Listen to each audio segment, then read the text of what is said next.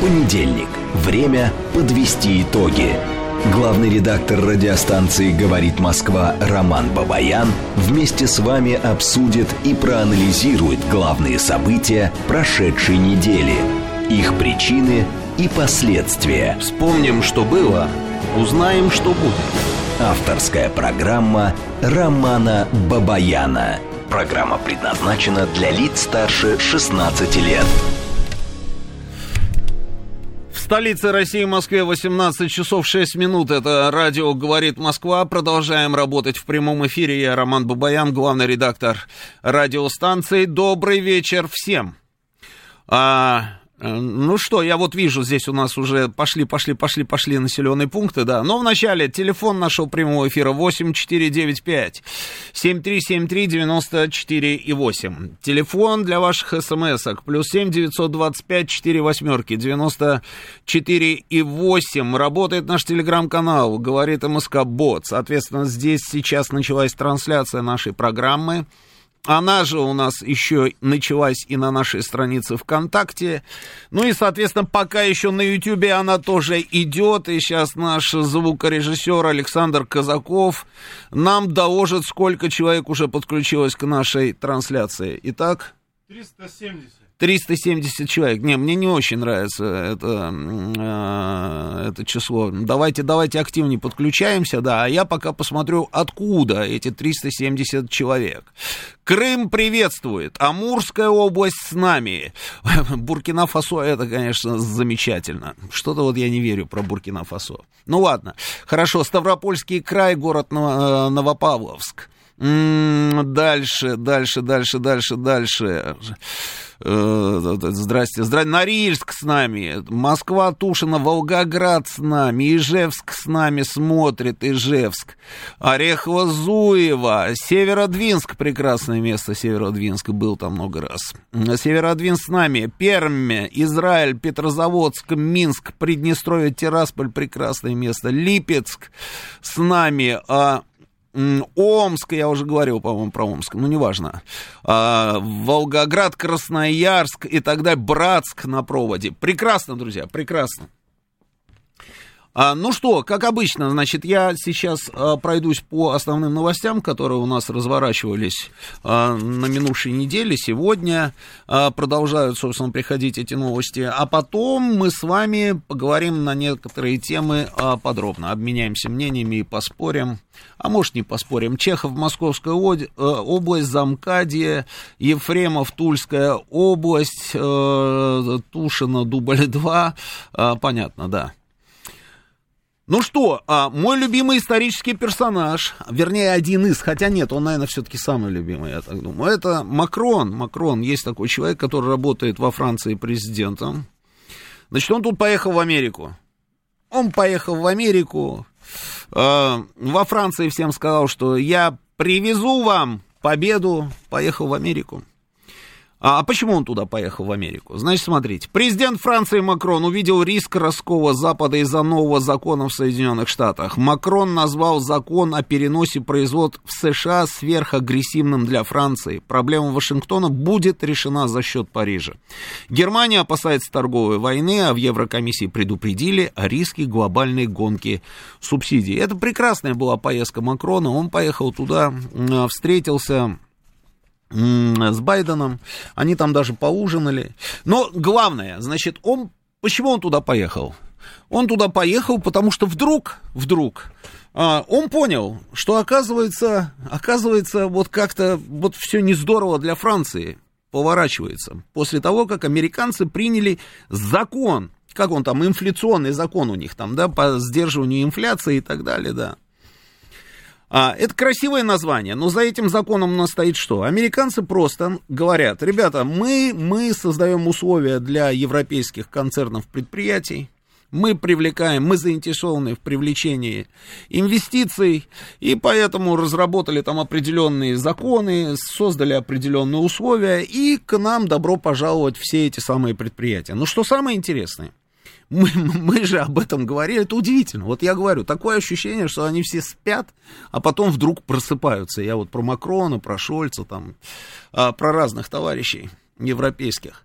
Ведь мы же их предупреждали, что ровно так и будет что а, когда пошли, помните, первые только сообщения по поводу того, что какие-то гиганты химической промышленности Германии, а, автомобилестроение немецкое, станкостроение, они вдруг стали говорить, что, ребята, что-то как-то становится не очень выгодно работать.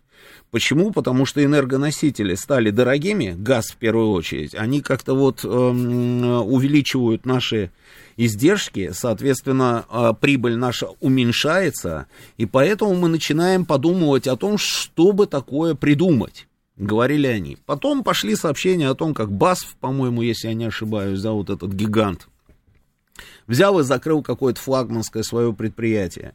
Там что-то несколько десятков тысяч человек, значит, были уволены. Ну, там, наверное, профсоюзы следили за тем, чтобы им там заплатили какие-то выходные пособия. Там, наверное, это все было. Но, тем не менее, десятки тысяч человек, собственно, остались без работы. Потом а, пошли сообщения о том, что разные концерны европейские начинают подумывать, а не перенести ли им производство туда, где газ дешевле.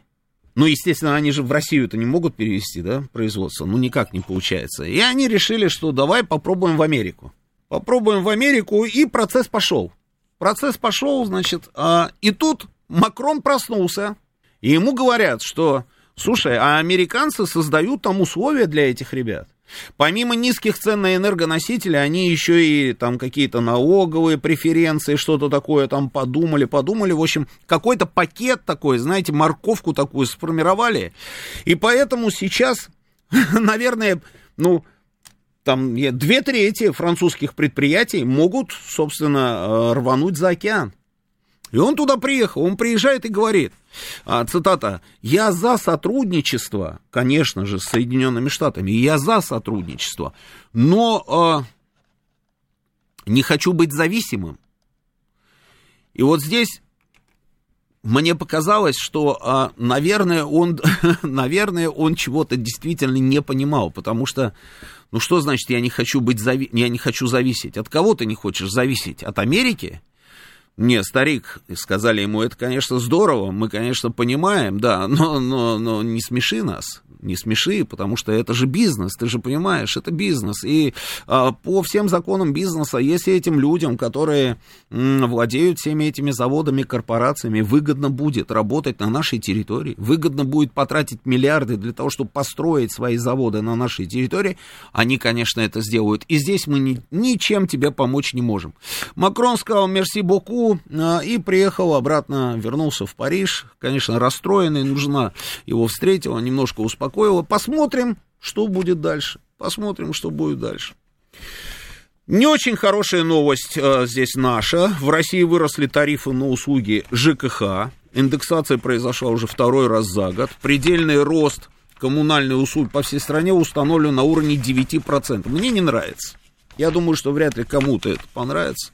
9% это не, не, не мало, на секундочку второй раз за год, ну, немало. Ну, в общем, вот, вот такая вот информация. Байден заявил, что Соединенные Штаты не хотят воевать с Россией.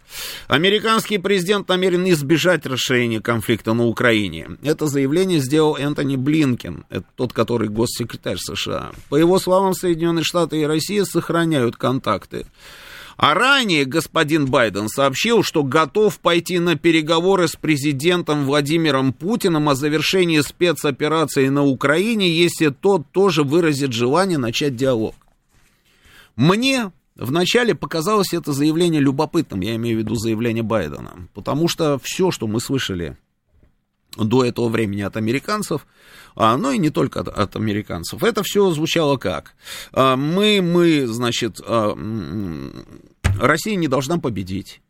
Мы всег, всегда и во всем будем поддерживать Украину, чего бы нам это ни стоило. Если нужно будет до бесконечности, мы будем до бесконечности поддерживать Украину. Если нужно будет заказать какие-то там где-то системы вооружения, мы обязательно это сделаем, Пентагон разместит эти заказы, и все это дело поставим украинцам. А, ну, в общем, и так далее, да, потому что если вдруг, не дай бог, то все, конец всему этому миру, да, поэтому нет, Путин победить не должен. Но параллельно с этим мы всегда слышали и другие заявления, что они никогда не будут обсуждать тему Украины Да, сохраняются контакты. Мы помним, там Салливан приезжал, там еще кто-то по линии ЦРУ, собственно, контакты у нас есть. Есть горячая линия по линии э, Министерства обороны, Генерального штаба. Но мы каждый раз слышали, что мы никогда не будем обсуждать тему Украины без Украины. Было такое? Было такое. И тут вдруг вот это вот заявление, что мы готовы пойти там на переговоры, я готов переговорить с Путиным, если он сам примет там типа это решение. А мне вначале показалось это, так, знаете, таким интересным моментом, который должен был э, говорить о чем? О том, что американцы меняют немножечко позицию. Но на самом деле оказалось, что это не так.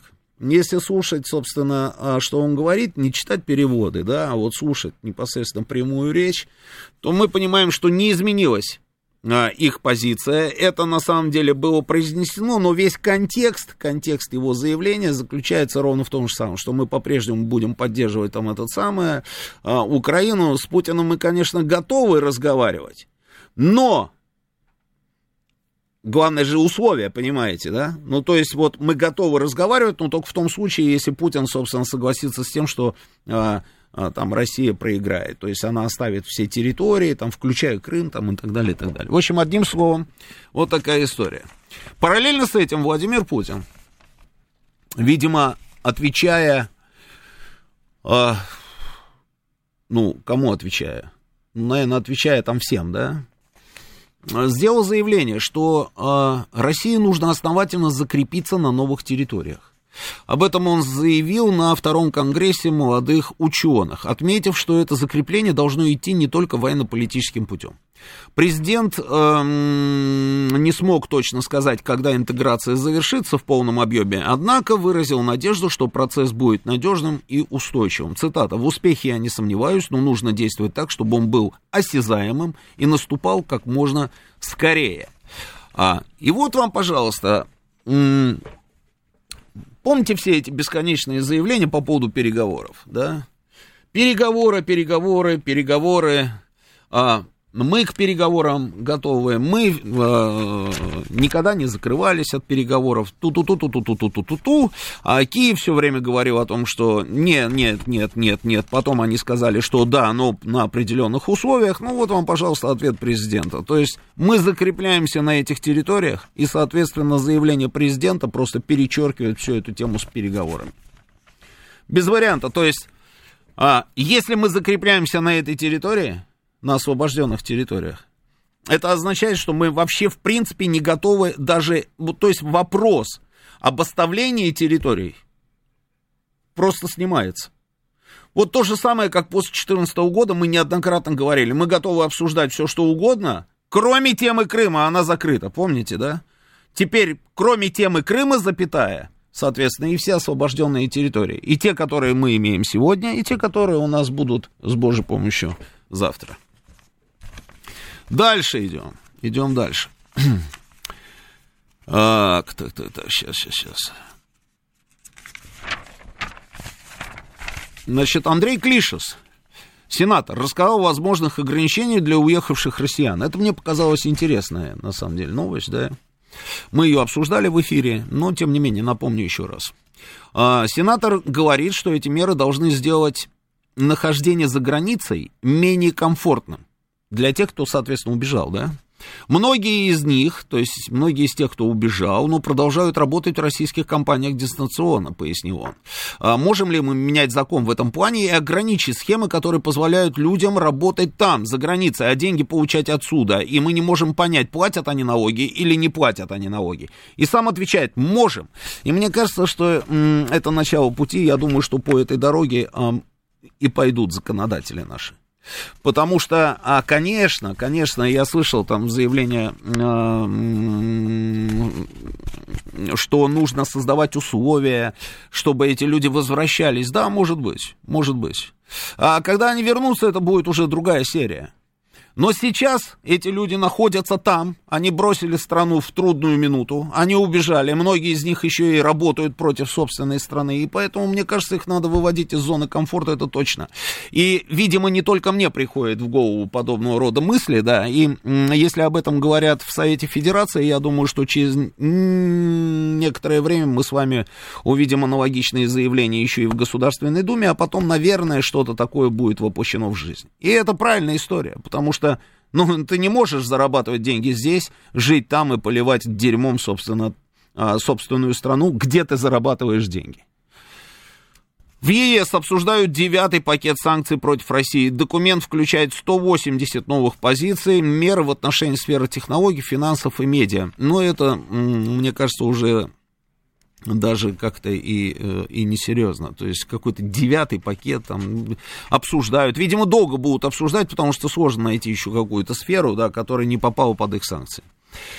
А, плавно подошли к потолку на, цен, э, на, на потолку цен на российскую нефть плавненько так подошли, да, наконец, значит, сегодня потолок определен, они его утвердили, это 60 долларов за баррель. Наши ответы, понятно, что мы ничего э, продавать по этим ценам не будем, даже если придется сократить добычу, сказал Новак. А нефть будет предложена азиатским потребителям, но пока никто не может сказать, э, насколько они заинтересованы в, э, и в каких количествах готовы там типа покупать. Об этом будем говорить подробнее, мне кажется. Дальше. А, отсюда же вытекает, значит, проблема а, с нехваткой танкеров. Об этом мы тоже поговорим. ОПЕК плюс, значит, заявили о том, что не будут снижать пока э, добычу, или же добычу, как они говорят. Индия пока колеблется в определениях условий поставок значит, российской нефти на фоне принятого эмбарго на цену и на танкерную поставку. Один из потребителей российского сырья Венесуэла подписала соглашение с Шевроном по добыче нефти на своей территории. А это все вот про потолок, потолок цены. Значит, это, конечно, удивительная вещь. Мир ничего подобного до сегодняшнего дня, по-моему, не знал.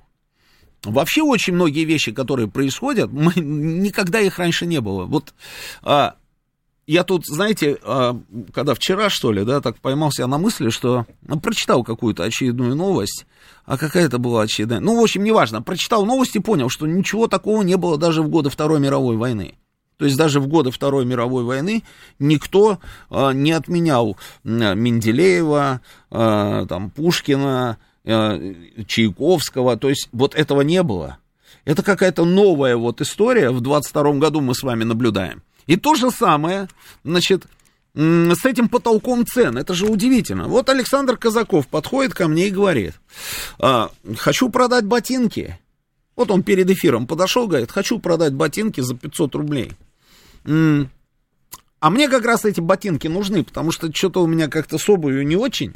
А, а, а в носочках ходить по морозу тоже не хочется. Я говорю, отлично, отлично, ботинки хорошие, мне нравится цвет такой оранжевый, знаете, да. Вот просто шикарные, да, ботосы.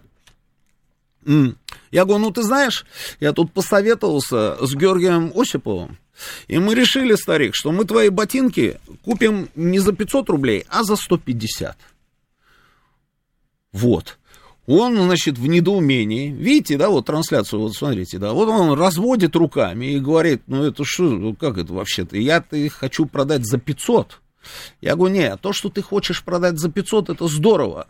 Но мы с Осиповым договорились, что мы купим за 150. Я куплю за 150. А если ты не захочешь мне продавать за 150, а, может быть, Осипов а, а нет, с Осиповым у нас договор. Осипов тебе тоже не даст 200 или 250, и уж тем более 500. Да потому не даст и все. А, он даст только 150. И знаете, Казаков что сказал? Он говорит, да идите вы с Осиповым далеко-далеко, я эти ботиночки положу сейчас в коробочку. У меня дома шкаф-купе. И туда куда-нибудь наверх я их, значит, этот самый, до лучших времен. А дальше будем посмотреть, правильно? Правильно. Вот он так сказал. Нехороший человек. Вот ровно то же самое происходит здесь.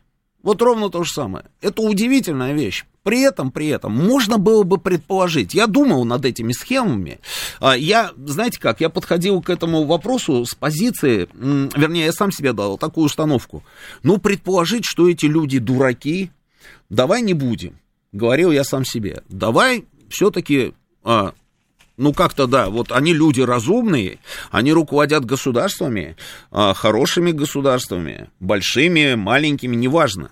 И они умные они не могут делать каких-то глупых шагов. Если они что-то задумали, наверное, у них где-то в рукаве должен быть какой-то м-м, ход конем. Да, то есть вот какой-то финт должен быть в запасе, который заставит, заставит Казакова не в коробочку и в шкаф-купе, а заставит им продать мне а, эти ботинки а, даже не за 150, а за 100. Еще он будет бегать за мной и просить меня, что а, Роман Георгиевич, купите за 100. Вот попутал там, без там все дела, за 100 отдаю. Все, и еще привезу вам домой.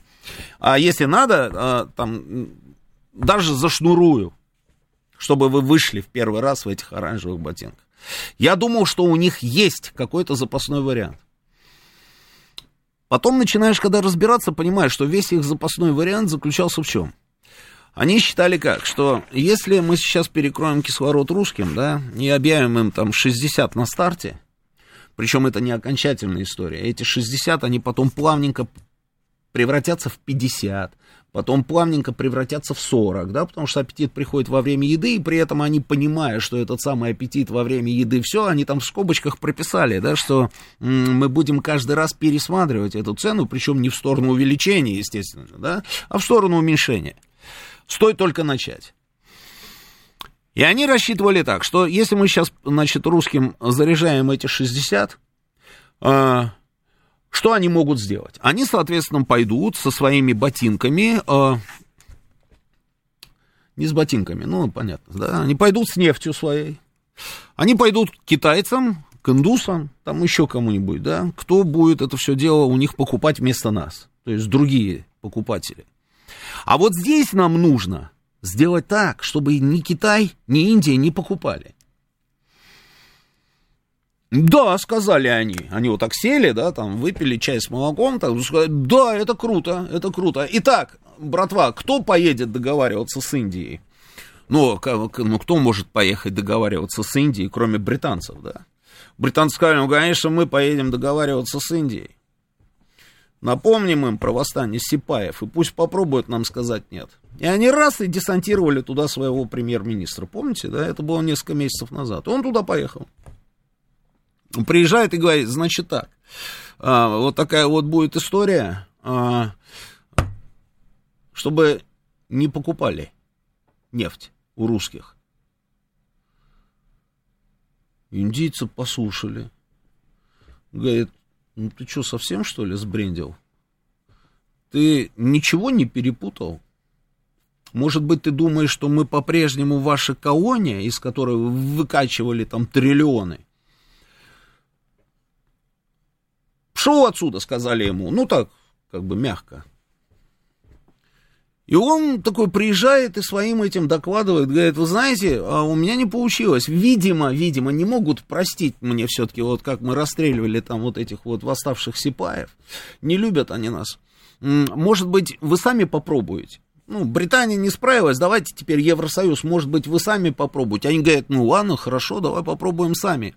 А, кинули жребий, и выбрали, на мой взгляд, максимально э, такого, знаете, действительно сильного переговорщика, который может убедить, может, может, конечно, да, который может говорить проникновенно, долго, э, сладким языком, хотя нет, вряд ли, на этом языке сладко не поговоришь, вернее, сладким этот язык быть не может, да. Короче, в общем, одним словом, Анна Лена Бербок, они почему-то взяли ее и отправили ее туда. Знаете, да, кто это? Это министр иностранных дел Германии. Вот она прямо сейчас находится там и пытается договориться с Индией, чтобы Индия не покупала. А Китай, Китай, они оставили Байдену. Байден должен был им помочь, а, ну и тут ничего не получилось. В итоге, в итоге, значит, они поняли, что потолок-то они ввели, они долго там пытались его ввести, ввели они этот потолок. А что будет потом? И вот они сейчас сидят там, пьют опять чай с молоком и думают, и думают, как бы нам так прокрутиться, чтобы, э, ну, чтобы и нефть была, и чтобы за недорого. И желательно 60 сейчас, а 30 там послезавтра, как просит Украина, Латвия, Литва, Эстония и, конечно же, Польша. Сейчас у нас самые интересные новости, продолжим через несколько минут. Понедельник. Время подвести итоги. Главный редактор радиостанции «Говорит Москва» Роман Бабаян вместе с вами обсудит и проанализирует главные события прошедшей недели, их причины и последствия. Вспомним, что было, узнаем, что будет. Авторская программа Романа Бабаяна. 18.36 в Москве, это радио «Говорит Москва», продолжаем работать в прямом эфире. Телефон прямого эфира 8495-7373-94-8, телефон для ваших смс-ок плюс 7 925 4 восьмерки. 94,8. Работает наш телеграм-канал, говорит МСК Бот. Подписывайтесь на наш телеграм-канал, потому что здесь сейчас идет трансляция нашей программы. Если вам удобно смотреть нашу трансляцию ВКонтакте, она там тоже есть. И пока еще на Ютубе она тоже идет. И Александр Казаков, ваш выход. Сколько человек у нас смотрит? 2004. Вот это уже другое дело, друзья. Подтягивайтесь, подтягивайтесь. А я вижу, география расширяется. Ижевск с нами, Витебск с нами, Братск на проводе. М-м-м, где это, где это? Владимир, Норильск, что тут у нас еще? Вот э, Вера Моисеенко мне сообщает, что она зарядила таки телефон, включила YouTube, и уже она с нами. Омск слушает. М-м, Красноярск, Липецк, мирного неба, это понятно. Дальше, дальше. Город Шахты, Израиль, Минск и так далее, да. Хорошо, хорошо. Итак, продолжаем. И вот эти ребята, вот эти ребята с сегодняшнего дня теперь оказались в новом мире а, вот ждут с нетерпением, сидят там уже по шестому разу, а, собственно, заказывают себе чаек с молочком и ждут, когда отрапортует Анна Лена Бербок, она же Лена Анна Бербок, а, что-то мне подсказывает, что а, приедет она и вот Будапешт, Самара, Храпунова, Тула, прекрасно. Значит, она при Кубань тоже и Тюмень с нами, да. Она приедет и скажет, вы знаете, не смогла я, не смогла. Ну, не смогла. А давайте подумаем, кого еще отправить. Может быть, отправят туда нового британского премьера. Ну, потому что вы же понимаете, почему, да. А вдруг? Ну и новый британский премьер а, тоже ни о чем не договорится. Почему? Да потому что каждый рассуждает с точки зрения собственных интересов. Индии невыгодно отказываться. И Китаю невыгодно отказываться. А, они будут покупать. Другое дело, конечно, а по какой цене. А, по какой цене. Здесь игры возможны. Здесь, конечно, будут вот все эти разговоры о том, что дайте скидку, дайте побольше скидку, дайте совсем большую скидку. Может быть. Но а, в этой ситуации, в этой ситуации, мне кажется, что если мы сделали все эти заявления о том, что мы не будем торговать с теми, кто участвует вот в этом беспределе, а, значит, надо держать, собственно, эту позицию и не откатываться. И я считаю, что ровно так и будет. Мы не будем откатываться. Причем, посмотрите как, вот, а, значит, какие наши заявления. Россия будет продавать нефть и нефтепродукты только в страны, которые будут работать на рыночных условиях, даже если, внимание, придется сократить добычу. Это заявление Новака. Придется сократить добычу, даже если. То есть, а даже если действительно придется сократить добычу, даже если придется вообще в принципе почти ее остановить и добывать исключительно то, что пойдет на внутренний рынок, Россия не будет продавать нефть а, вот тем, кто играет в эти игры. А что будет происходить дальше? Вот давайте попробуем представить, что мы взяли и остановили. А добычу, она же добычу. Остановили. К чему это приведет? Это приведет к дефициту. То есть выпадает определенный объем, причем не маленький объем. Да, конечно, какая-то нефть на этом рынке а, остается там, я не знаю, потому что саудиты, да, там взяли, поставили, поставляют эту нефть и, может, даже увеличат, хотя саудиты не увеличивают, они же отказали Байден. Ну, предположим, взяли, чуть-чуть увеличили. А, там увеличили, там, я не знаю, а, американцы забросили большее количество нефти. А, там Ирак, а, еще кто-то, там Венесуэла, кто у нас там еще с этой нефтью, да, вот все эти нефтяные страны, там Кувейт, Мувейт, там и так далее, они вот вбрасывают эту нефть. Но наш объем они все равно заместить не смогут. Не потому, что у них не хватает этой нефти. Этой нефти-то у них хватает. Потому что есть определенные объективные причины, по которым невозможно заместить такого, такой объем, который поставляла Российская Федерация на рынок. Просто по определению невозможно. Для этого необходимо и технологические возможности иметь. У некоторых стран, ну, саудиты, например, Байден уже открыто сказали, что мы, конечно, могли бы там подумать, да, чтобы там увеличить там на какое-то количество миллионов баррелей там сутки, да, добычу. Но а, нам нужно, чтобы у нас была технологическая возможность, то есть нашей компании необходимо, чтобы пошли инвестиции. Вы хотите? Давайте деньги на бочку, и пускай они технологии там какие-то там, я не знаю, усовершенствуют, где-то там что-то нарастят, тогда вот это вот все получится. Если нет, то же самое Катар говорю по поводу газа. Если нет, тогда извините, друзья. Давай до свидания, не получается, имейте то, что имеете. То есть, как только выпадает российский объем, если мы прекращаем добычу, уменьшается количество нефти на рынке. А дальше что происходит с ценой? Если уменьшается, с ценой что происходит? Да цена сразу идет наверх. И причем она идет наверх быстро, быстро, быстро, быстро, быстро, быстро, быстро, быстро. И где она остановится, одному Богу известно. Ну, у меня вопрос.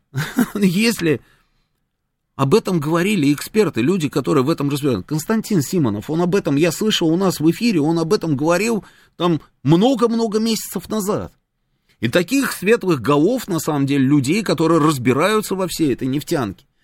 Очень много. И у них тоже они есть. И эти люди тоже это говорили. Они же говорили, предупреждали. И можно было бы не обращать внимания на расклады вот на такие и на такого рода прогнозы в том случае, если у тебя действительно есть какой-то хитрый ход, хитрый план. Этого хитрого плана, как оказалось, нет, кроме вот этих вот поездок а, а, с клянчением а, вот, там чего-то там у Индии, у Китая, там еще у кого-то. Нету хитрого плана. Ну, видите, вот, видимо, вот, вот что-то не то, вот что-то не то. Но при этом, при этом, посмотрите, вот, если, а, они же не бьют по тормозам, они обязательно, обязательно столкнутся с тем, что у них начнется пердемонокль. Обязательно. Они, конечно, во всем этом обвинят нас, это естественно. Это совершенно точно. Но а, от этого-то им не легче, правильно? Им же самим от этого будет не легче. А, в шоколаде только американцы. Американцы в шоколаде. Немецкие заводы бегут туда, французские заводы бегут туда, своя нефть есть, свой газ есть, а, электроэнергия, электроэнергоресурсы дешевые, то есть есть определенная еще там морковочка в качестве там налога какого-то, да, преференции налоговой, это все у них есть, замечательно. Украина а, там с какими-то непонятными недоумками в виде наемников воюет с русскими, то есть не с русскими разбираются без них, понимаешь? Все здорово. А у этих а, не очень а, а, умных людей. Будет не очень здорово. Вот смотрите, что уже имеем. Ой. Значит, а, опековские заявления понятные. А,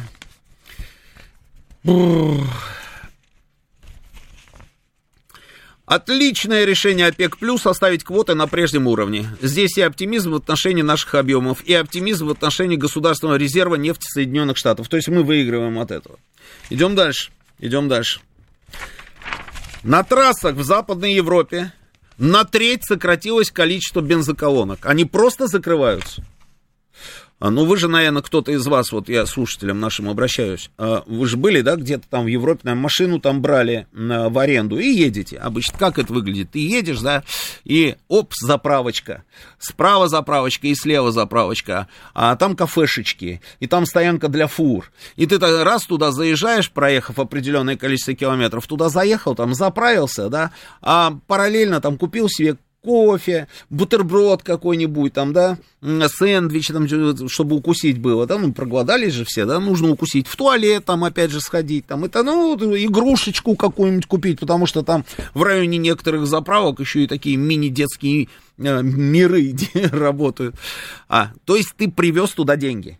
Ты мало того, что ты заправился, ты еще купил там всякую вот эту вот э, еду, там сувенирчики, какую-нибудь хрень, да, и вот так вот, собственно, эти заправки и существовали. Треть заправок закрылась. Количество машин не изменилось, вы же понимаете, они же не утилизировали свои машины, да? А можно было предположить, что у них стало меньше машин, и поэтому такое количество заправочных станций не нужно, да? Поэтому они взяли, на треть сократили. Нет, количество машин у них ровно то же самое. А вот количество денег, которые люди оставляют в этих придорожных кафе и на этих заправках, значительно сократилось. Понимаете, какая штука? И держать такое количество заправочных станций, а это деньги все, а собирать значительно меньше денег, это уже не рентабельно, поэтому принимается решение закрыть всю эту историю. И ничего, и ничего, и опять все тихо, тихо, тихо. Я уже не говорю про стоимость, собственно, непосредственно самого бензина. Молчат. Идем дальше. Идем дальше. Прекрасная новость пришла из Швейцарии. А, ну, культурная новость такая, культурная. Новость из области культуры, я бы сказал. Ну, наверное, все-таки туда ее, в культуру. Значит, Швейцария стала жертвой общеевропейского энергетического кризиса. Швейцария. А, я не был в Швейцарии. Вот Александр Казаков, наверное, был в Швейцарии. Да? Ты был в Швейцарии? Вот он был, говорит, в Швейцарии, понимаете, да? А, часть потребностей в электричестве швейцарцы закрывают поставками из Франции и Германии. Но тут вдруг Французы остановили свои атомные станции на ремонт, потому что их нужно будет сейчас запустить на полную мощность, а Франция еще, им еще повезло, у них есть еще атомные станции. А вот Германия, собственно, а, там совсем с, с, с, с атомной вот этой вот историей проблема. С газом из России проблемы, и поэтому они сказали а швейцарцам, не, ребят, мы тут сами должны еще как-то выплыть а, куда-то там а, в этих условиях, и поэтому мы вам поставлять э, не будем ничего. И поэтому, и поэтому власти Швейцарии собираются ввести тотальный режим, режим тотальной экономии электроэнергии. И поэтому они что, значит, разработали и сейчас начинают это все дело э, внедрять. Вводят веерные отключения света и готовят ряд ограничений. И вот в, в числе этих самых ограничений э, предлагают использовать стиральные машины при температуре не более 40 градусов. Запретить сауны. Ну и там дальше вот этот вот список, список, список, список, список. Но что самое интересное – Эксплуатацию электромобилей запрещают. Их надо заправлять. Представляете, какая прорывная мысль посетила Александра Казакова. Электромобили нужно заправлять. Да, их нужно заправлять, там же батарея, там же аккумулятор. Это нужно заправлять все, все это хозяйство. А как ты будешь заправлять, если у тебя и слева прилетело не пойми что, и справа? А, прилетело тоже не пойми что. Ты уже озаботился стиральными машинами, не то что электромобилями. И вот эта история с электромобилями сейчас будет широко шагать по Европе. Вот я вам точно говорю. По той самой Европе, которая нам рассказывала про экологию, помните, да, они говорили экология, экология. Как эту вот девочку звали?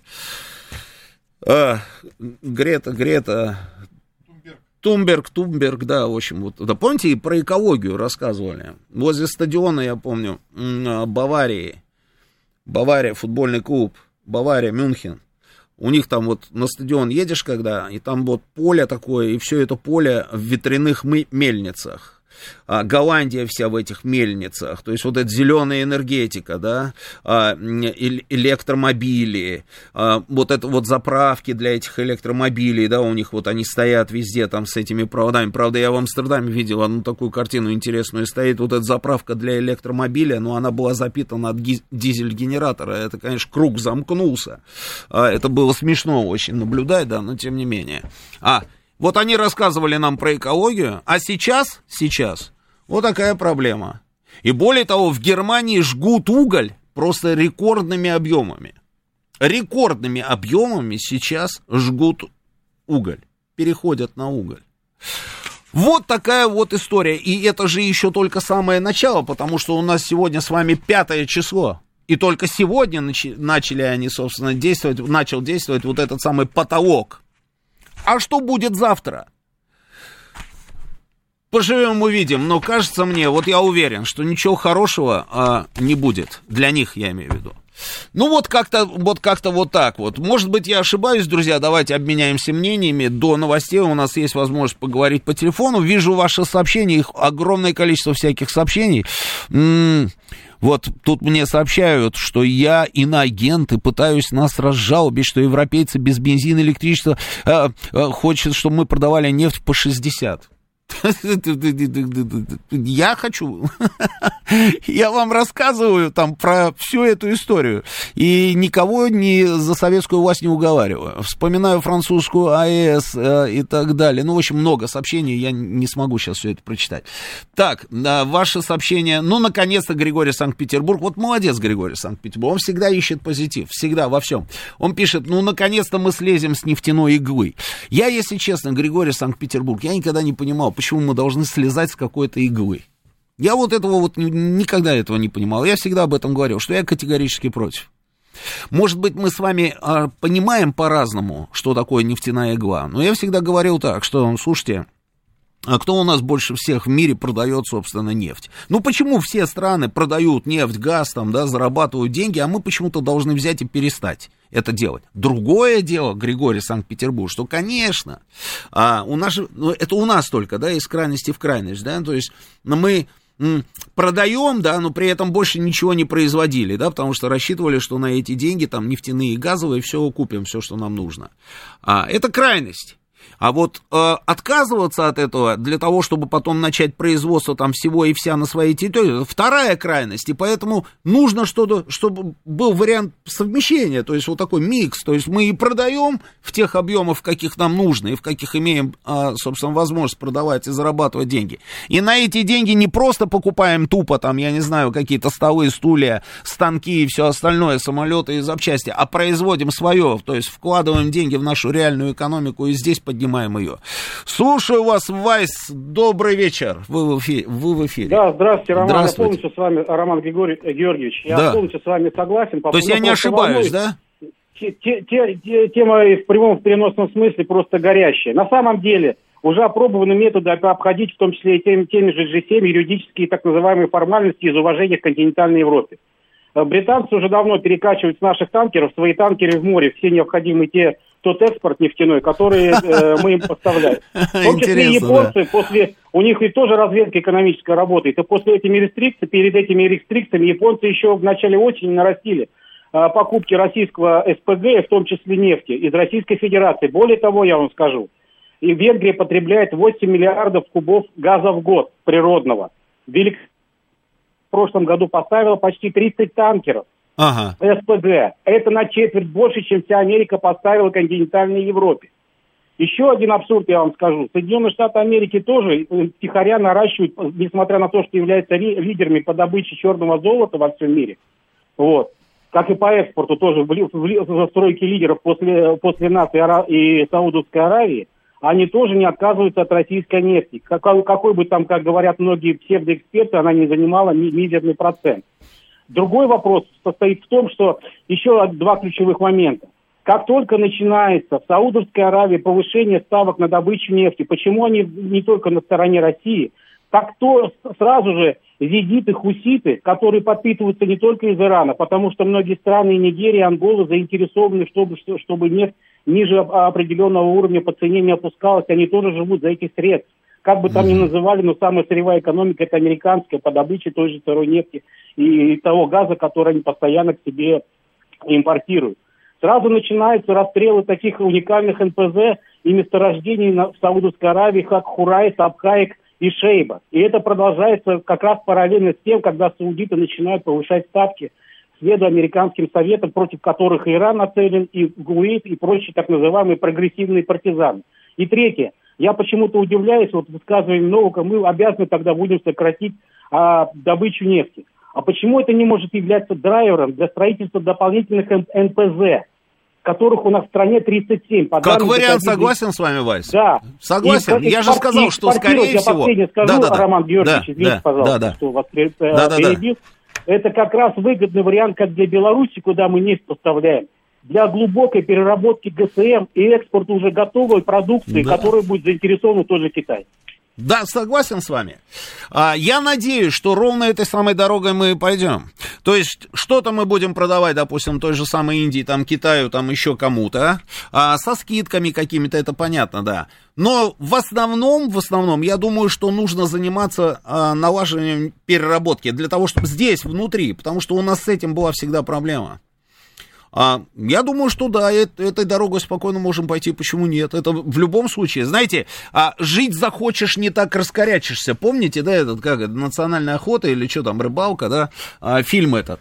То есть, если вы хотите играть по этим правилам, хорошо, да, а мы, соответственно, будем уже, как говорится, играть тоже с теми самыми а, вводами, которые у нас будут. Сюда отдали, а остальное там взяли там что-то раз и здесь пустили это на переработку там и уже готовую продукцию, готовую будем поставлять, собственно, а не сырье. Почему нет? Да, и плюс еще и внутреннее потребление. Мне этот вариант, в принципе, нравится. А, значит, Григорий Санкт-Петербург пишет, Анна Лена поменяла пол, она теперь Вася Петя. А, ну, может быть, да. Вот Предлагают Александру Казакову купить его башмаки за тысячу. Э, дальше, значит, э, Екатеринбург, Череповец, Сергиев Посад. Так, друзья, понял, понял. Э, у вас только что в новостном выпуске прозвучало, что Индия приостановила закупки нефти, чтобы сформулировать свою позицию после введения. Значит, правнук Фрейда. Индия будет продолжать покупать. Еще раз послушайте меня внимательно. Было бы очень глупо со стороны, допустим, той же самой Индии. Вот я, допустим, Индия, да, а вы вот правнук Фрейда, Россия, да. И вы знаете, что я продавал, допустим, э, я знаю, что я покупал у вас нефть, там, допустим, там, я не знаю, там, по 60 долларов, к примеру.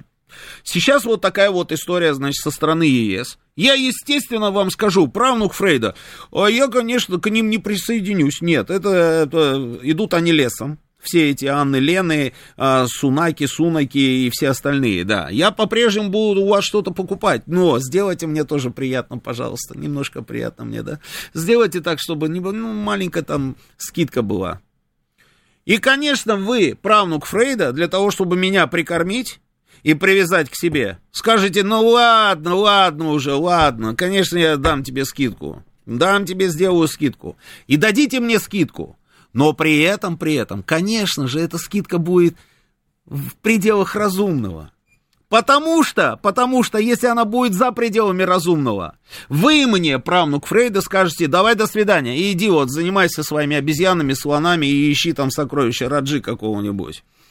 А, не буду тебе ничего продавать. И ты скажешь, блин, плохо, не будете мне продавать, а где мне брать эту нефть? А где хочешь, там и бери, скажете вы мне. А в итоге завтра я пойду на этот самый рынок, который остался без российского объема, и буду вынужден покупать эту нефть уже не за 55, к примеру, как я вам предлагал, а за 155. Потому что цена будет, собственно, продиктована спросом. А там спрос будет гигантский, а нефти будет меньше. Я же про это вам говорю. Поэтому, правнук Фрейда, вы дадите мне скидку. Я, конечно, буду покупать по этой, э, собственно, со скидочкой, там у вас эту самую нефть. Ну, к примеру, там годик буду покупать с какой-нибудь скидкой, а там полтора годика. А потом плавненько-плавненько вы мне будете, знаете, звонить в Нью-Дели и говорить, знаете, уважаемые, тут такая вот история, как-то нужно немножечко индексировать, там, потому что инфляция, понимаете, да, там, э, себестоимость увеличивается, там, еще что-то еще. Ну, как обычно это происходит. И в итоге и вы будете при своем интересе, правнук Фрейда. И я буду при своем интересе. А сейчас у нас новости. Понедельник. Время подвести итоги. Главный редактор радиостанции «Говорит Москва» Роман Бабаян вместе с вами обсудит и проанализирует главные события прошедшей недели, их причины и последствия. Вспомним, что было, узнаем, что будет. Авторская программа Романа Бабаяна. Программа предназначена для лиц старше 16 лет. 19.06 в Москве, это радио «Говорит Москва». Я Роман Бабаян, главный редактор радиостанции. Продолжаем работать в прямом эфире.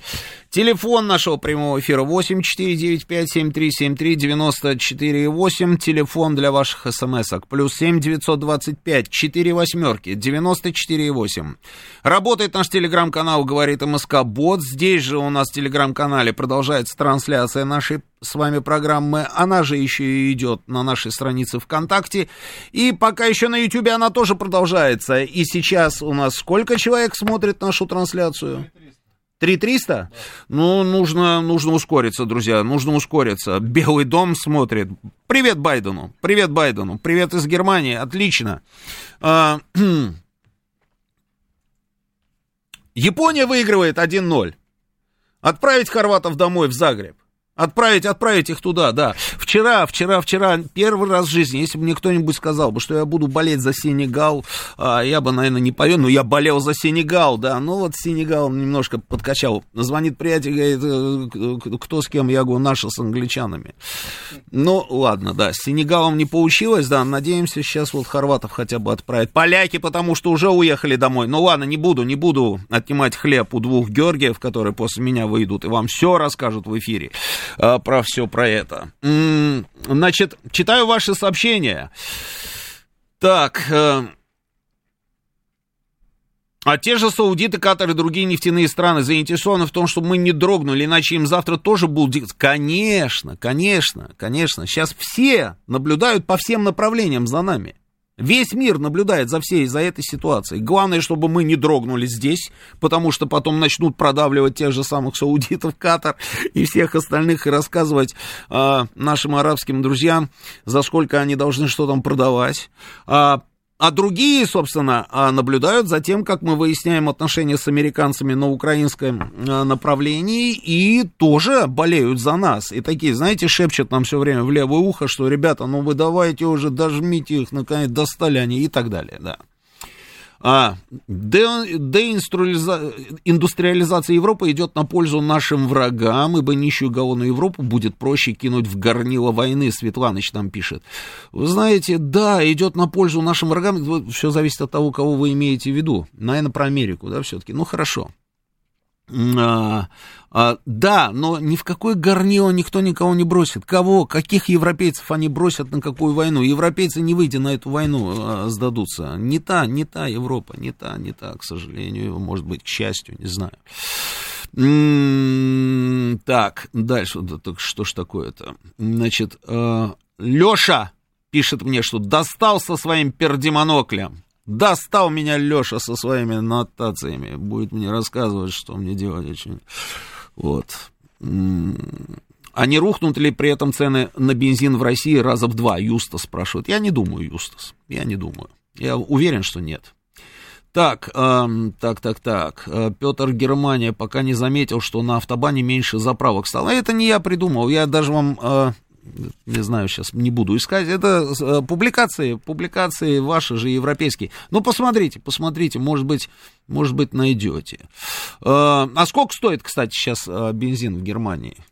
Петр, скажите, если вам не сложно. Так, а, Бабаян, хватит чужие проблемы обсуждать. Расскажите, где Россия деньги брать будет, если не будет нефть экспортировать. Дмитрий, я вам все рассказал, вы просто ничего не, не хотите слушать. А это раз, а во-вторых, это не чужие проблемы, Дмитрий. Может быть, вы просто не догоняете, ну, ну в силу определенных а, причин, что это не чужие проблемы, Дмитрий, это наши с вами проблемы. Так, да что ж такое-то, убегают эти сообщения, друзья, вы пишете их с такой скоростью. Так, а нельзя продавать сырую... Да что ж ты будешь делать? Нельзя продавать сырую нефть, но продукты нефтехимии это круто и маржинально. Нельзя про нельзя продавать лес, но продукты, да, почему нет? Да, действительно. Если бы сейчас видели вот эту ленту с этими вопросами, она скачет просто как подорванная. То есть каждую, каждые полсекунды по одному вопросу я не успеваю просто прочитать их. Так, вот скептик. Интересно, если только допустить, что на экспорт будет уходить меньше нашей нефти, может, бензина и прочих а, продуктов переработки на внутреннем рынке станет больше, и он станет дешевле. Я думаю, что так и будет. Это к этому приведет. И не потому, что кто-то там в правлениях каких-нибудь нефтяных компаний, уважаемых, станет э, добрее, а, и захочет просто вот поделиться, поделиться с нами всеми этими нефтепродуктами. Нет, потому что просто вот таким образом будет поворачиваться жизнь никуда не денутся. Так, дальше. Можно бесконечно говорить о том, как мы живем в шоколаде. Ну, по факту живем в Г, пишет Блев. Ай, Блев, жалко мне вас. Жалко, жалко, конечно, да. Выкарабкивайтесь, выплывайте из этого э, Г, да. Давайте, давайте. Дальнобойщик в Латвии вас тоже слушает. Прекрасно.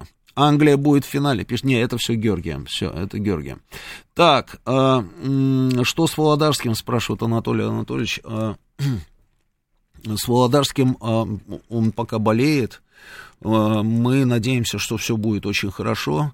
Мы на связи и надеемся, что он скоро вернется со своими блистательными совершенно эфирами, интереснейшими эфирами на а, на нашу станцию. Давайте звонки, поехали. Слушаю вас, добрый вечер, вы в эфире.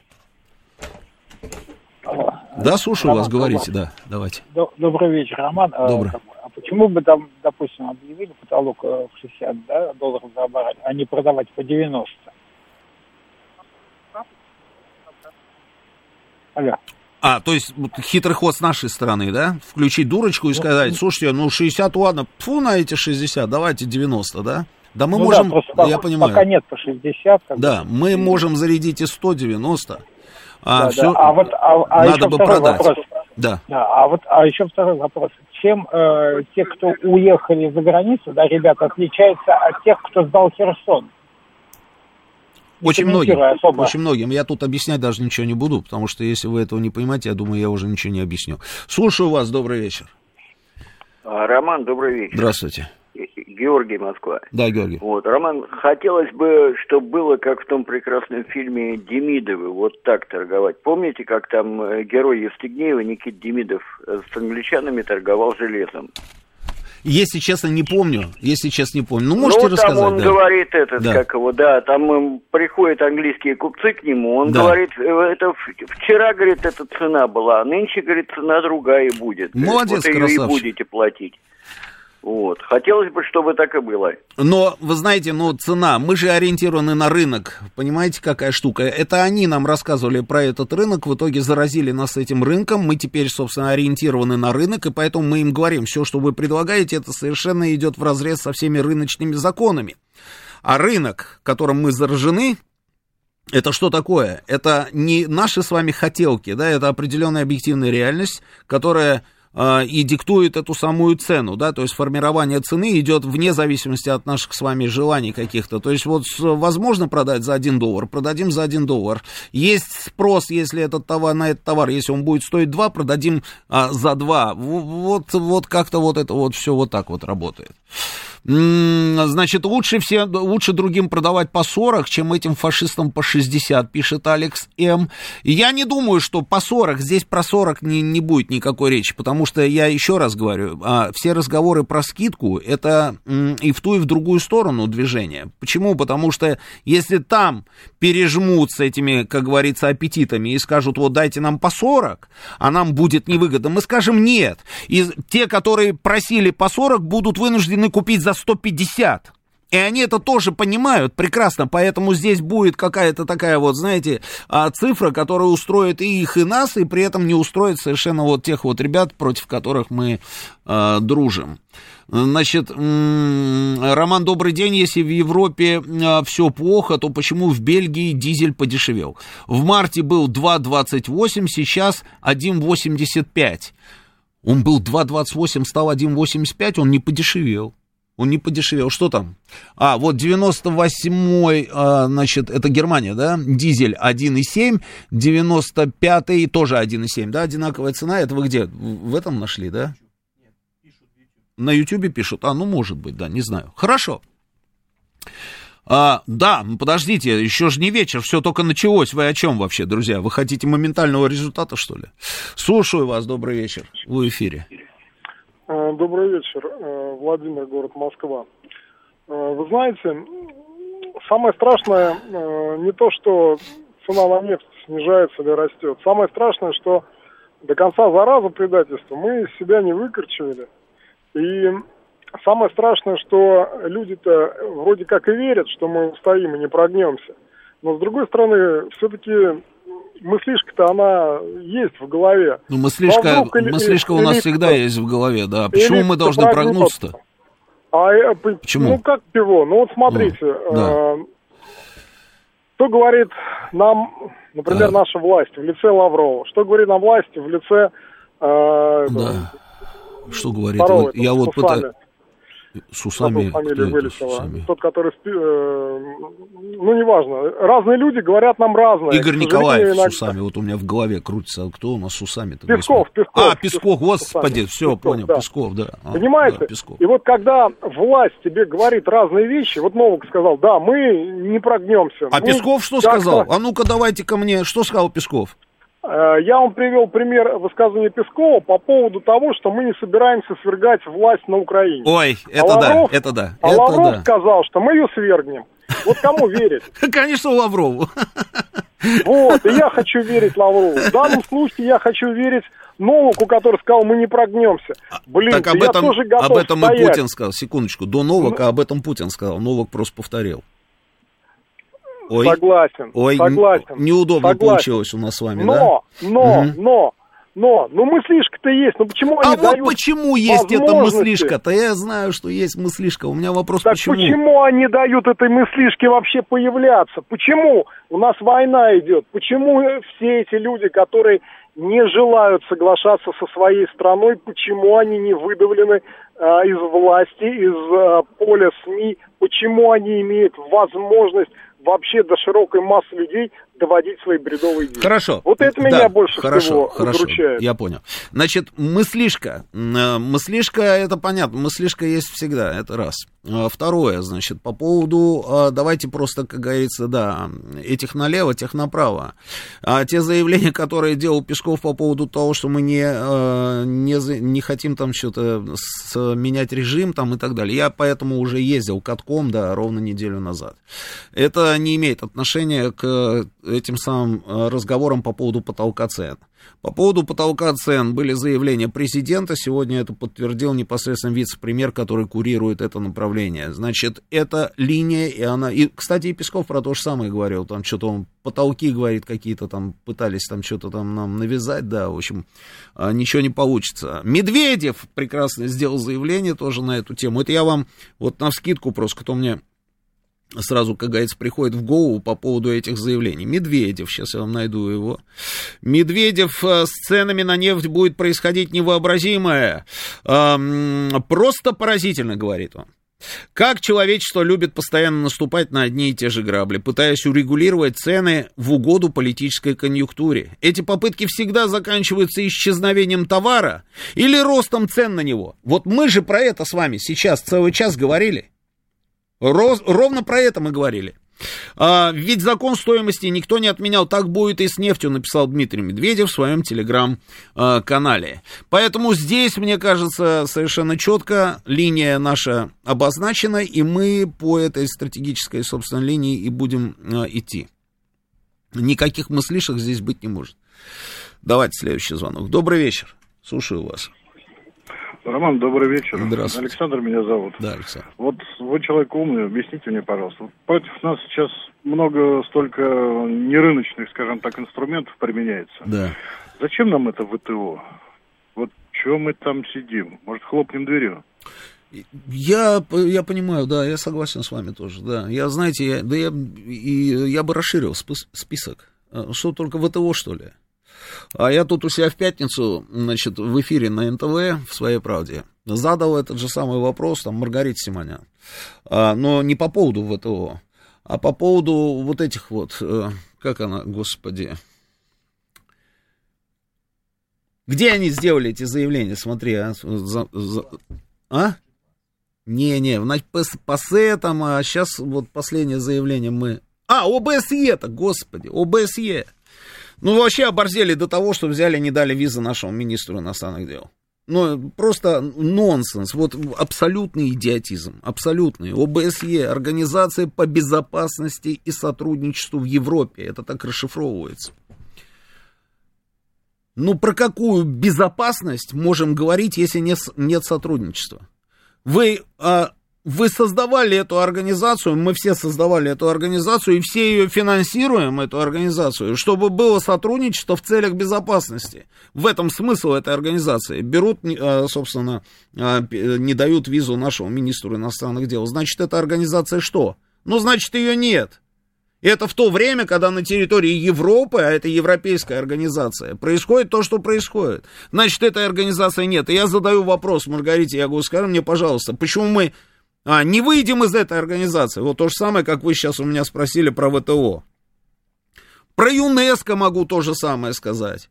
Могу поднять вопрос про МАГАТЭ, уже 20 раз я поднимал этот вопрос про МАГАТЭ, и про много-много других разных организаций. Ответ был такой, по инерции продолжаем, еще по инерции. Ну вот у нас действительно, знаете, у нас вот мы вот все тянем до последнего. Что там с этим ПАСЕ происходило, вы вспомните. Годами блокировали выступления, собственно, наших делегатов. А, лишали нашу делегацию права голоса.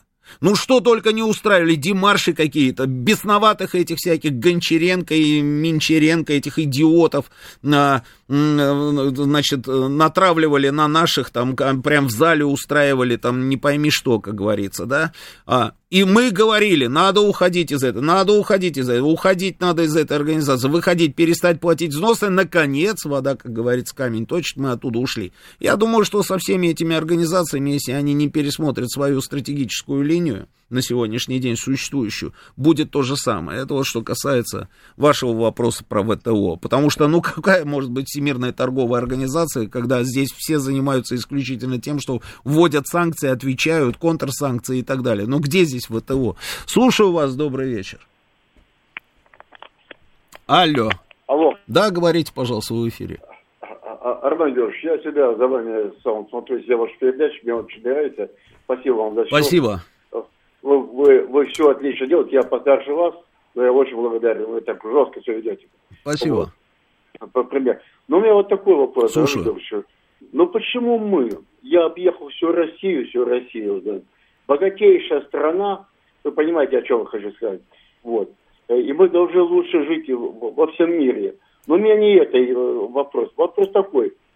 Вот. Э, простой вопрос. Я знал, что вот этот газопровод, когда мы вели Европу, почему наши юристы не заключили такой договор, договор, чтобы когда они отказались, пять лет чесали затылок, что, что как бы штрафы там или что-то. Почему не могли такое сделать? Вот. Также вот с деньгами вот Европы, этим, куда отправляли. Ну это же, э, это же я, может, не научно все же я понял, я понял, попробую, попробую ответить. Я, если честно, не видел этих договоров, я не знаю, что там было прописано, что, а, чего там не было. Я знаю, что при заключении подобного рода договоров привлекаются крутейшие юристы, крутейшие. Причем, если это договор, допустим, наш там с европейцами, то 9 там, из 10 этих юристов это будут как раз представители этой самой Европы, европейских стран, а, которые знают нюансы их там местного законодательства и, и так далее. И я уверен, что в этих договорах там все было. Все было. Другое дело, друзья, ну давайте а, тоже по-серьезному.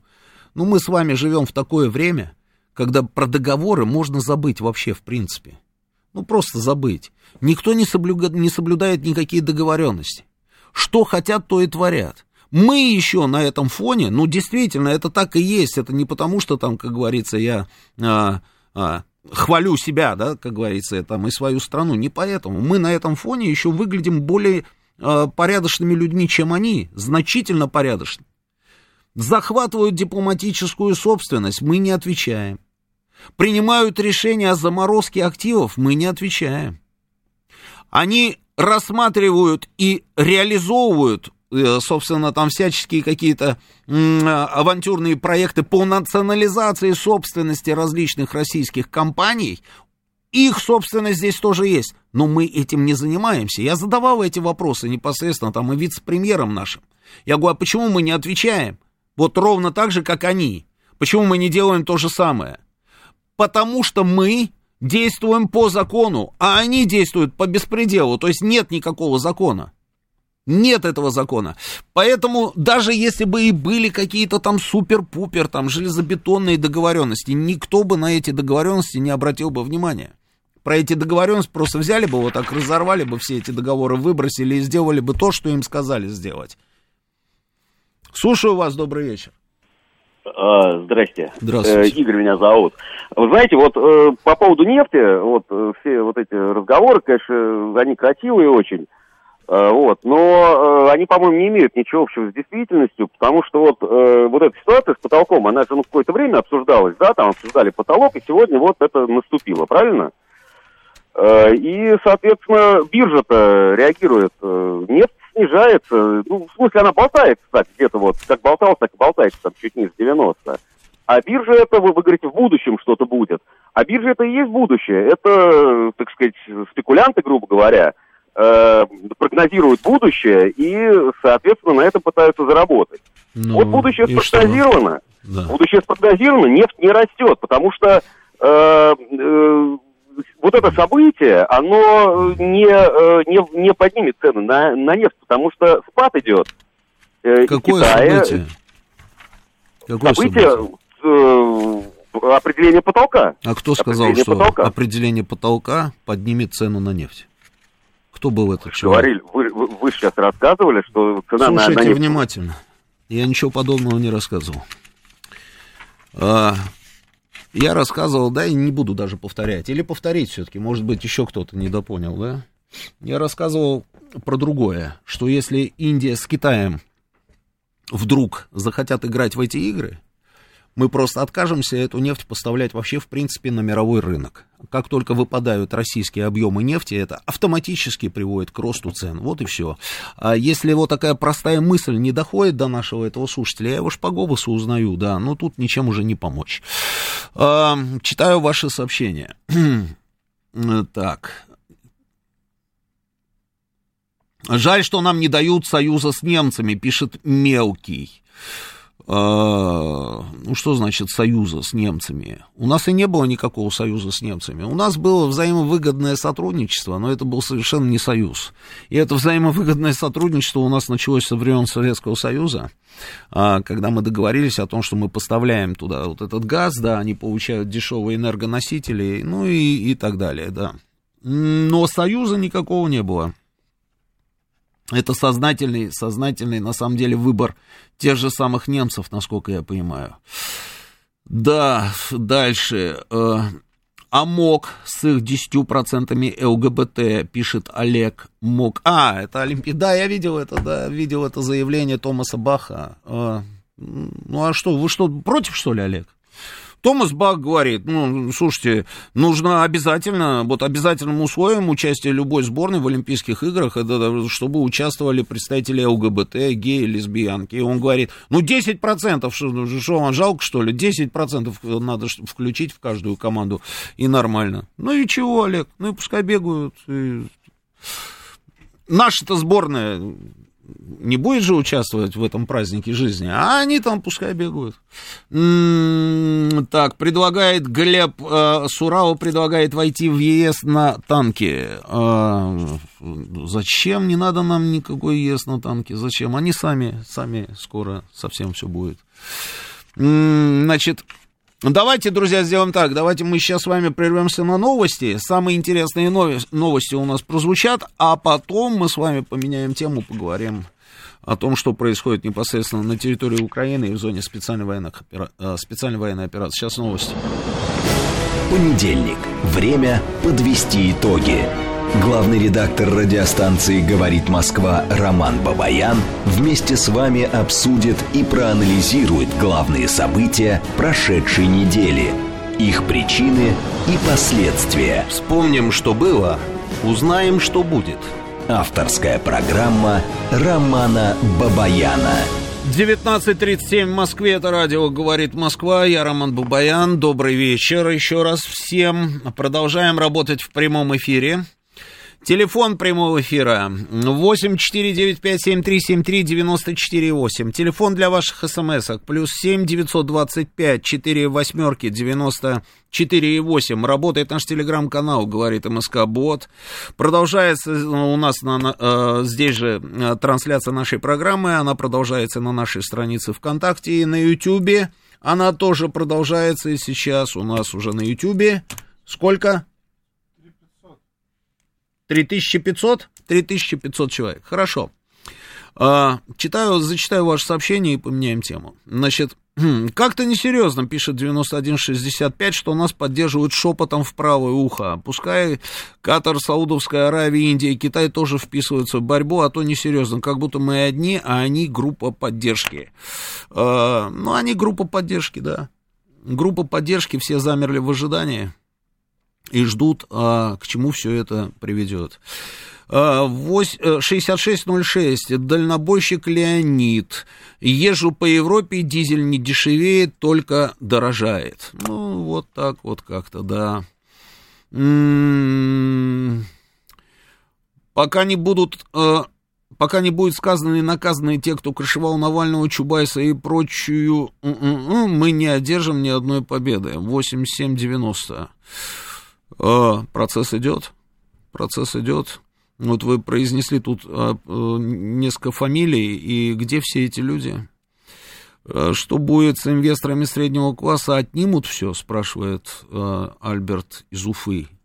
В смысле отнимут? Никто ни у кого ничего не отнимает. Так, очень беспокоит судьба православия наших храмов на Украине, Анна. Согласен, Анна, да, согласен. Так. А мы можем какую-нибудь писульку написать в ВТО, пишет Андрей Володяев. Э, взносы платить в рублях, предлагает Григорий Санкт-Петербурга во все эти организации. Дальше. Э, так, про МОК я читал. Счет, подскажите, счет Япония-Хорватия. Че, Дмитрий? Дмитрий, у вас нет телека или интернета? Счет был 1-1 а, минуту назад. Ну ладно, друзья, давайте поменяем тему, да. А, что происходит непосредственно а, на территории Украины? Ну вот, а что пишут их телеграм-каналы? Их телеграм-каналы все тотально пишут практически про одно и то же, про ситуацию, связанную с энергетикой. Вот, вот только эта тема, по большому счету. Там есть еще коррупционная история. Есть ситуация непосредственно, как говорится, связанная с боевыми действиями, но 90% информации это все энергетика. Энергетика и состояние, а, собственно, украинских городов, а, людей и всего остального. Вот смотрите, наш источник ВОП, а, рассказал, что офис президента провел закрытую социологию, которая показала усталость украинцев от войны и разрушений стратегической инфраструктуры. Для обоснования новой волны мобилизации и смещения акцента с потребностей холодильника на банковое решили вбрасывать победные кейсы, а набережные Ялту уже весной, несмотря на отсутствие возможности у ВСУ организовать блокаду Крыма. А, про набережную Ялты это Подоляк там записал, что у него есть какое-то там любимое место где-то там на, набережная Ялты, и он там через полгодика оттуда будет включаться и так далее. В общем, сказочник, да. Надо ему фамилию поменять на Андерсон. А, дальше, дальше. Siemens, есть такая компания, хочет установить плавучие электростанции возле Николаевой и, Одесс, и в районе Одесской области. Плавучие электростанции. Значит, а, Siemens Energy в ноябре этого года обратилась к украинскому а, правительству с предложением разместить плавучие электростанции в акватории возле Одессы, Измаила и Николаева мощностью 150-300 мегаватт. А, хорошая новость, в принципе, да? Значит, перешли от аварийных отключений электроэнергии к стабилизационным. Также сообщается, что сегодня был запущен один энергоблок Хмельницкой атомной электростанции. Так, дальше что они пишут? Дальше они пишут, значит, что Кличко, оказывается, тут, значит, вышел в эфир и рассказал киевлянам, что а, в случае продолжения обстрелов, говорит Кличко, власти отключат отопление в Киеве до весны. Ну, нормально тоже, в принципе, зачем нам отопление? Без отопления можно прокрутиться, мне кажется, да? Что там это отопление? Да ерунда. Значит, мэр Киева рассказал, что если в течение он объясняет, объясняет, а, и, так, знаете, да, ну, почти понятно, понятно почти, Значит, смотрите, что было почти понятно мне, что если в течение 24 часов при температуре минус 5 градусов, ну, минус 5. Ну, это лютый холод, правильно? Это, наверное, максимум максиморум, который может случиться, да, в принципе, на территории Украины. Ну, минус 5 градусов. Если в течение 24 часов при этой температуре не будет отопления и воды, то, говорит Кличко, придется сливать все системы отопления в Киеве. Вот. А, а это значит, что к весне подать воду будет невозможно. Ну и зачем нужна эта вода, я не понимаю. Снег же будет, правильно? Минус 5 это же зима, там будет снег, много снега, да, сугробы. Можно раз, хоп-хоп-хоп-хоп-хоп-хоп, там ведерки эти, о, и домой. Нормально в ванну так раз этот снег, да, он же растает. Хотя, блин, ну, от, от, отопления нет, да. Но ничего, можно прокрутиться там, я не знаю, спиртовые какие-нибудь горелочки, там что-нибудь такое, свечки где-нибудь найти, там все это дело под ванну, она же чугунная, и вот есть чугун, а есть пластиковая. С пластиковой хуже. С чугунной лучше. Раз растопить, вот тебе, пожалуйста, вода. Какие проблемы? Никаких проблем. Идем дальше. Это Кличко. Кличко сказал. Дальше, значит, а... они рассказывают, что если эти удары будут продолжаться по критической инфраструктуре, то, конечно, конечно, ремонтировать их будет с каждым днем все сложнее, и в один прекрасный день это станет просто невозможно. Об этом мы говорили неделю назад. Ведь проблема в чем? Проблема в запасных частях и узлах, которые нужно все время менять. То есть наш очередной обстрел, выводятся из строя определенные там э, узлы, их нужно потом каким-то образом восстановить и снова перезапустить систему.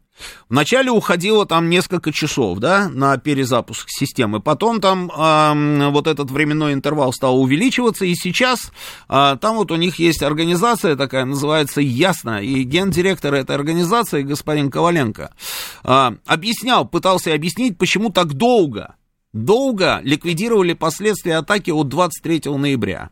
До 23 ноября, говорит он, дефицит в энергосистеме был связан с преимущественно с повреждением сетей.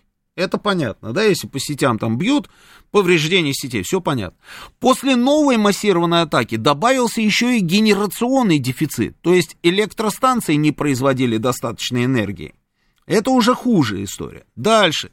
Но энергетики и здесь смогли подключить к систему, в систему новый объем мощности. Были дополнительные блоки атомных станций там введены, там, благодаря чему вернулись к стабилизационным графикам. А сейчас они говорят, что а, новые вот эти вот удары, они совсем вот с плохими последствиями, потому что практически невозможно восстанавливать.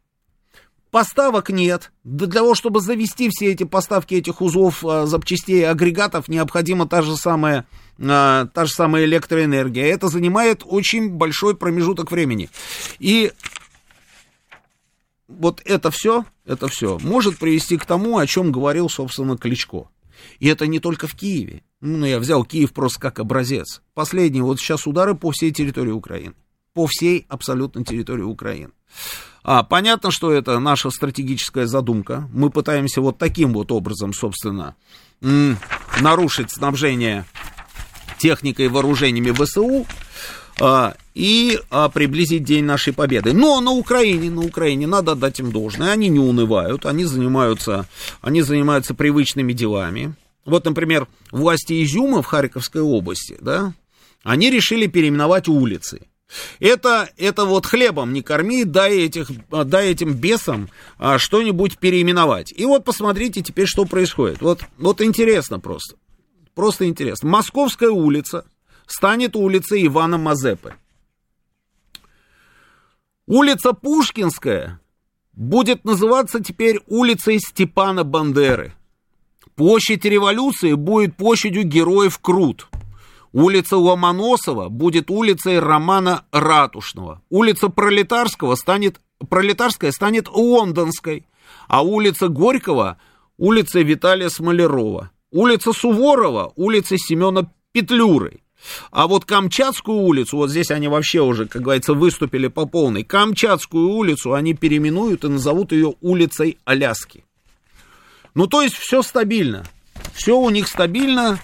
А, при этом, при этом, э, активные боевые действия, мы за этим наблюдаем, они идут в районе Артемовска, он же Бахмут. Я видел видео, где... Э, это репортаж был, это репортаж, по-моему, француза, который съездил туда, вернулся, выдал репортаж. Он снимал госпиталя там э, на украинской стороне, естественно, да, и рассказывает о каких-то грандиозных, собственно, потерях. А у них в, в их телеграм-каналах то же самое, значит, про эти самые потери. Здесь еще случилась вот эта вот какая-то некрасивая история, когда Урсула фон дер Ляйен вдруг заявила о том, что у них там 100 тысяч погибших, а, а потом появилась на следующий день, значит, ну, там истерика в Киеве, понятно, что не 100 тысяч погибших, а всего 10 человек, а, и вообще Урсула фон дер Ляйен совсем сбрендила, какие 100 тысяч, это все понятно, да, но тут у них появился еще один доклад, в котором было написано, что невозвратные потери 400 тысяч человек. Невозвратные потери это не только погибшие, это и раненые, но тем не менее 400 тысяч человек. И вот вокруг всего этого, собственно, у них там сейчас все и крутится. А, и все, все, собственно, наблюдают за тем, что происходит в районе Артемовска. Там идут, продолжаются бои, наши потихонечку, потихонечку их оттуда отжимают. И я надеюсь, что в ближайшее время мы все-таки их оттуда отожмем. Ну, давайте. Гурген, шалом, а, шалом, Роман, анышма, коль беседер, Гурген. А, слыха? Ага. слушаю, а, вы, слушаю, да. Вы сказали, а коль беседер? Да.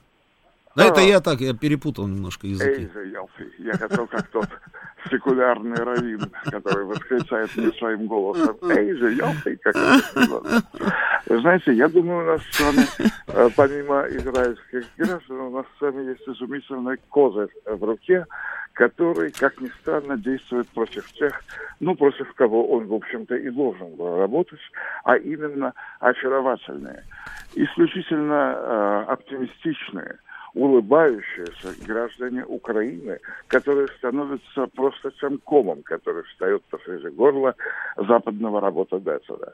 Обратите внимание, насколько быстро и нам на руку растет идиосинкразия по отношению к зарабитчанам, так называемым, со стороны э, западных да, работодателей, скажем так.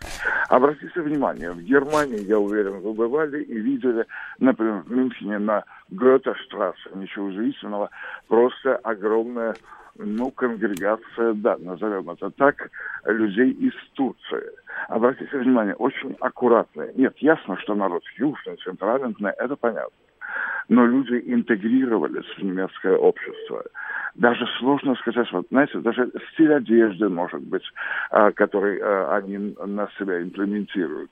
Мне задали вопрос не турок я, когда в 20.00 вечера я зашел в пиццерию и купил кусок холодной пиццы.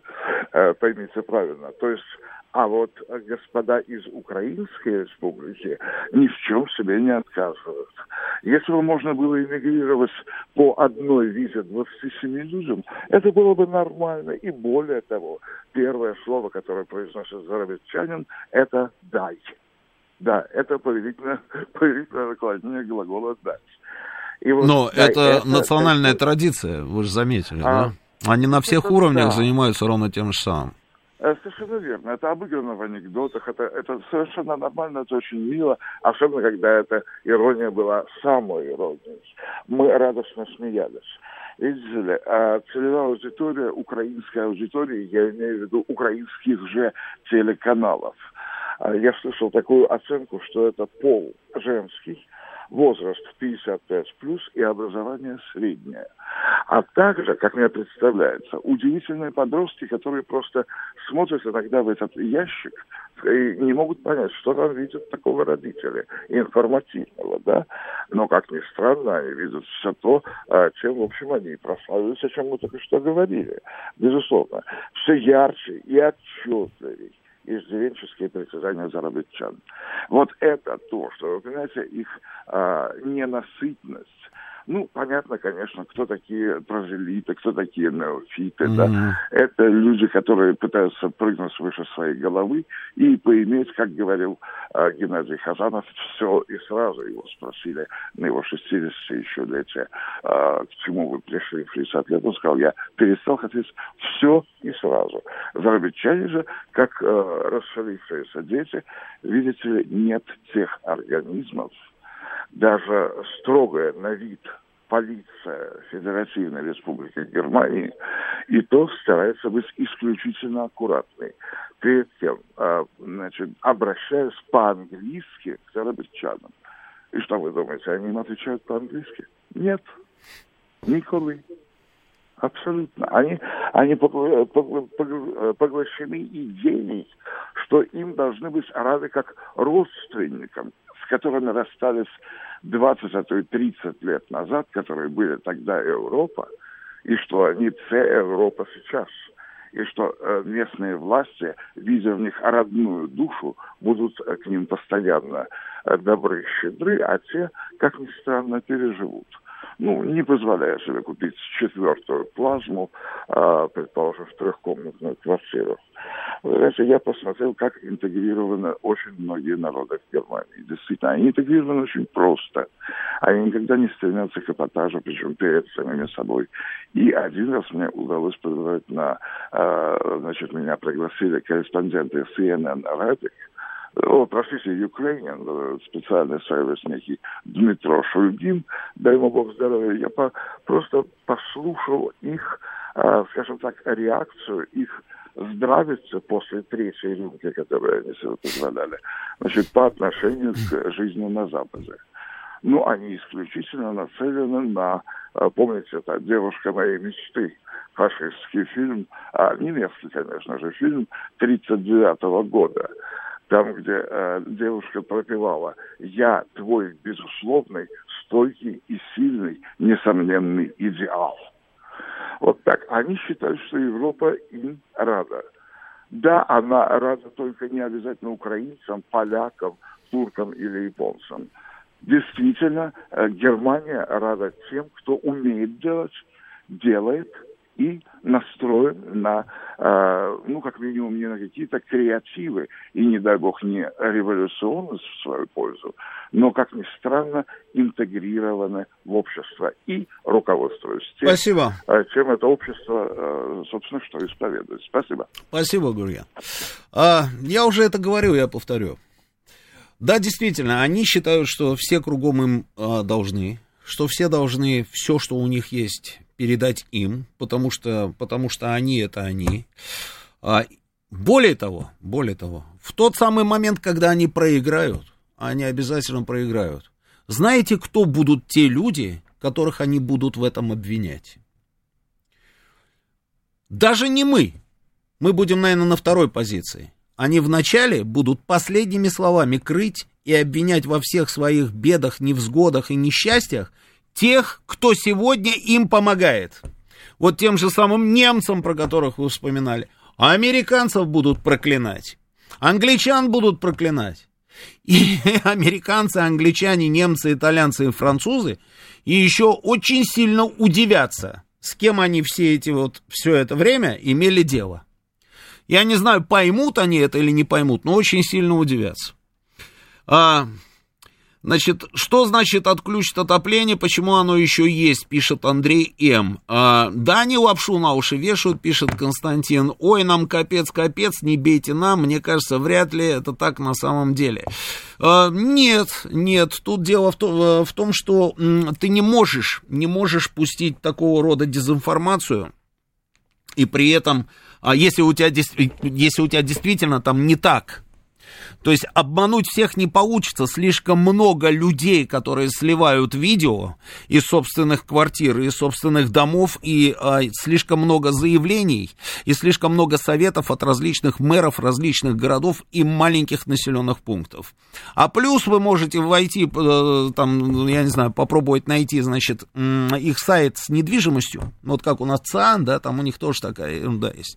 И вы увидите грандиозный просто рост спроса на загородную недвижимость. Они пытаются сейчас взять эти дома в аренду, потому что обычно дом, да, там как-то более-менее автономная история. Там есть колодец там или скважина, да, что-нибудь такое. То есть с водой всегда э, можно генератор там запустить, там будешь тогда с электричеством, с теплом там и так далее, и так далее. А, поэтому нет, я не думаю, что вешают нам лапшу на уши. Они, почему не бьют по логистике подвоза иностранного оружия? Этот вопрос, это не ко мне, это к генеральному штабу. А вот Bad Boy спрашивает, а как же отсутствие света и тепла в Харькове поможет бороться с поставками оружия через польскую границу? Очень просто. Без электричества ничего не ездит. А, вы свидетель бомбежек Югославии. Наши удары похожи на американский геноцид сербского народа. А, вы знаете, а, нет, не похожи. Не похожи. Я бы сказал, совсем не похожи. Если бы, если бы мы делали то же самое, что делают американцы, я думаю, что, я думаю, что все было бы по-другому. Так, приглаш... Про, Владар... про Владарского я уже рассказывал, друзья. Англичане не дадут нам союза с немцами, а жаль.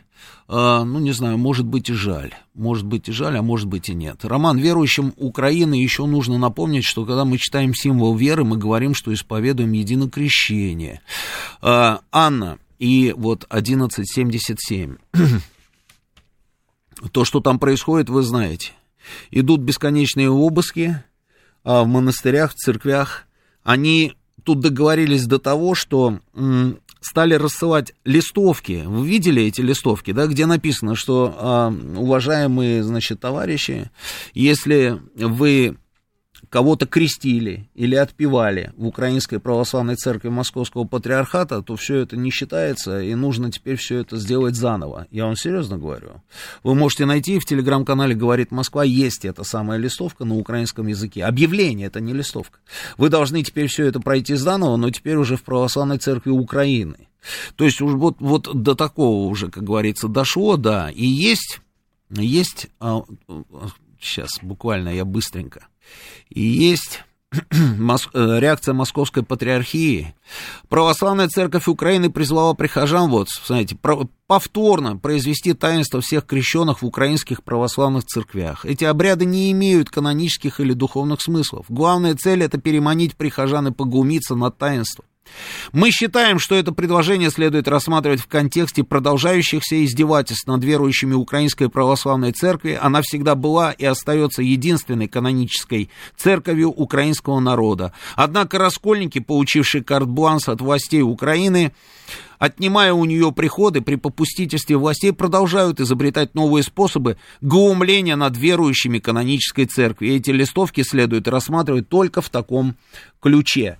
То есть мало, что они раскололи страну на а, как они там, щиры, и там не щиры украинцы, и те, которые не украинцы, и те, которые, значит, э, на украинской мове разговаривают, а есть люди, которые разговаривают на русском языке, они здесь раскололи людей, а теперь они еще и по религиозному направлению тоже хотят расколоть. А, а расколотая страна, друзья, пусть они делают то, что они делают, пока у них есть эта возможность. Просто расколотая страна не может двигаться вперед, да и существовать она по большому счету не может. Вот я думаю, что а, вот ровно так и будет. Сейчас у нас новости после новостей. Два Георгия расскажут вам все про чемпионат мира по футболу, который идет в Катаре, а потом военный курьер Галим Вергасов и Александр Сладков. Спасибо.